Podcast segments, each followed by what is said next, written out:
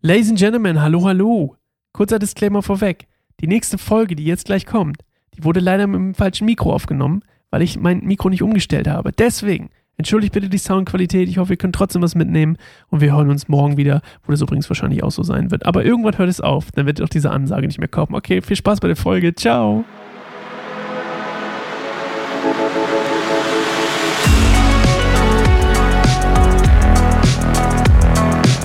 Ladies and Gentlemen, wir sind zurück aus der Totenklage, wollte ich gerade sagen. Ich habe mich ein bisschen schlau gemacht. Also Totenklage vor allem bei, also es ging eigentlich, soweit ich das jetzt verstanden habe, ist Totenklage war was völlig Normales. Es gab sogar, laut dem, was ich hier gefunden habe, professionelle Klagefrauen, die quasi geschrien haben und schrill, unartikuliert rumgebrüllt haben und das irgendwie so den Namen gerufen haben, was auch immer. Oder Klagelieder oder was auch immer. Es war so ein richtiges Ding. Und man fing quasi an bei dem Haus des Verstorbenen und das zog sich dann so durch. Und dadurch wurde halt, wie gesagt, der Trauer und der Schmerz zum Ausdruck gebracht. Und das half zur Bewältigung des Verlustes. Und irgendwann hat das Christentum entschieden, im 9. Jahrhundert, habe ich vorhin gegoogelt, im 9. Jahrhundert hat irgendwie so ein Typ entschieden, dieses Klagen ist quasi gar nicht diese Totenklage ist irgendwie nicht so geil. Wir lesen lieber irgendwelche Psalme und singen schöne Lieder. So, das ist unsere heutige Beerdigung wahrscheinlich eher. Deswegen, oder davon ist unsere heutige Beerdigungszeremonie wahrscheinlich eher geprägt als von der Totenklage. So, und es gibt, wie gesagt, verschiedene Totenklagelieder tatsächlich sogar in der Bibel. Ich habe immer ein paar aufgeschrieben. Eine findet sich in Jeremia 22,18 oder ein ganz langes, und da kommen wir nachher noch zu, nicht nachher, aber nächstes Mal irgendwann. 2. Samuel 1, 17 bis 27, ein etwas längeres Totenklagelied. Und manchmal zerriss man sich auch die Kleider oder fühlte sich tatsächlich sogar manchmal Schmerz zu. Und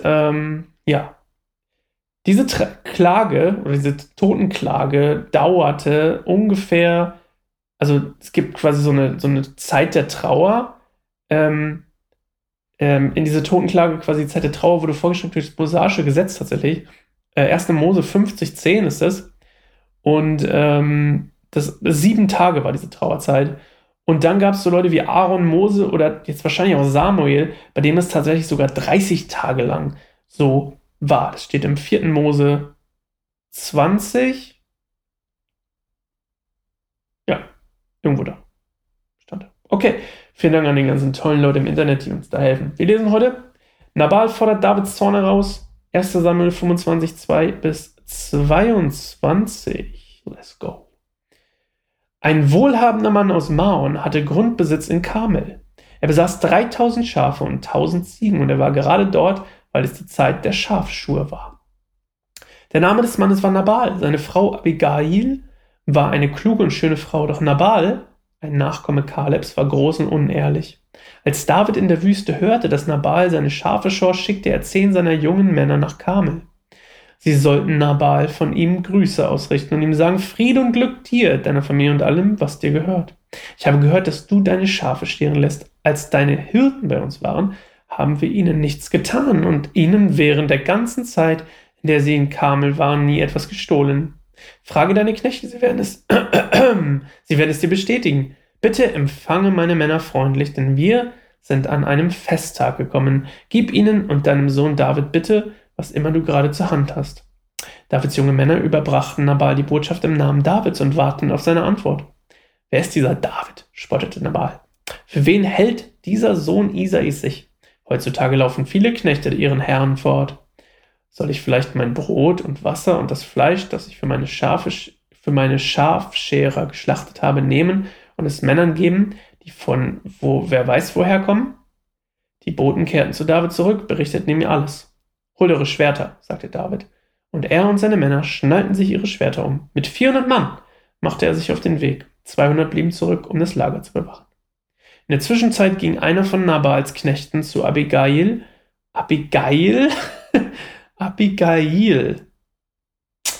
You name it, ne? Und berichtete ihr, David hat Boten aus der Wüste geschickt, die unseren Herrn grüßen sollten, aber er hat sie beschimpft. Dabei waren die Männer sehr gut zu uns und haben uns nie etwas getan. Während der ganzen Zeit, in der wir auf den Feldern umherzogen, wurde uns nie etwas gestohlen.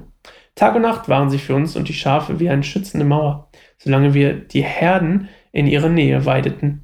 Überleg doch, was du tun kannst, denn unser Herr und sein ganzes Haus stürzen sonst ins Unglück. Er ist so übellaunig, dass niemand mit ihm reden kann. Abigail verlor keine Zeit, diesen Namen. Schnell nahmen sie 200 Brote, 2 Schläuche Wein, 5 zubereitete Schafe, etwa 5 Sea, also S-E-A, geröstetes Brot, Korn, 100 Rosinenkuchen und 200 Feigenkuchen. Wo hat die das alles her? Sie lud alles auf einige Esel und sagte zu ihren Knechten, geht schon voraus, ich komme euch gleich nach. Aber ihrem Mann Nabal sagte sie nicht, was sie vorhatte.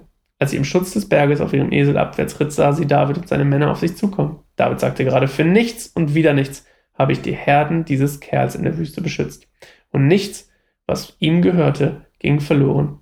Aber er hat mir Gutes mit Bösem vergolten. Gott soll mich strafen, wenn ich bis morgen früh von allen seinen Leuten auch nur einen, der gegen die Wand pinkelt, am Leben lasse. Komisch, ja? Mir ist aufgefallen, als ich das erste Mal gelesen habe, habe ich gleich gedacht, so, David war immer so sanftmütig und geduldig und verständnisvoll. Aber die Gier und der Egoismus von diesem Nabal, was übrigens übersetzt laut Namensbedeutung verrückt einfach nur heißt, also diese Undankbarkeit und was auch immer, bringt ihn dazu, dass er mit seinen Leuten dahin geht, um die alle umbringen zu wollen. Mein erstes Ding war so, irgendwie, ich habe gedacht, das passt irgendwie nicht so richtig zu David. Komisch. Aber anyway, auf jeden Fall Abigail, nennen wir sie Abby, okay? Abby sagt, also der Knecht sagt zu Abby, Mensch, ey, der war immer so gut zu uns, der kommt hier gleich hin und wird uns wahrscheinlich alle umbringen. Und Abby sagt dann so, okay, Mist, ja, nee, wir wollen hier nicht undankbar sein, wir wollen nicht knauserig sein, sondern wir wollen großzügig sein, dem, der euch beschützt hat. So, wir geben David mal hier diese ganzen Sachen, 200 Feigenkuchen, 100 Rosinenkuchen, bla bla bla. Und dann bringen die das ihm. Und das, vielleicht besänftigt ihn das haben wir noch nicht gelesen, was dann passiert. Aber zumindest, die Frau denkt sich, okay, präventiv, David hat recht, wir geben ihm was, weil auch der Knecht sagt, Mensch, wir waren so gut zu uns. Okay, sie teilt also den Reichtum. Da steht ja auch, sie ist klug und schön, also besonders dann anscheinend klug, weil sie wahrscheinlich auch weiß, dass sie nichts gegen diese Männer von David da tun können. Aber wobei, ich bin immer noch bei dem Punkt mit dem das ist ja, die Überschrift sagst du, Davids Zorn. Über, okay, Ungerechtigkeit. Wenn ich zornig über Ungerechtigkeit bin, dann ist das meistens eher kontraproduktiv.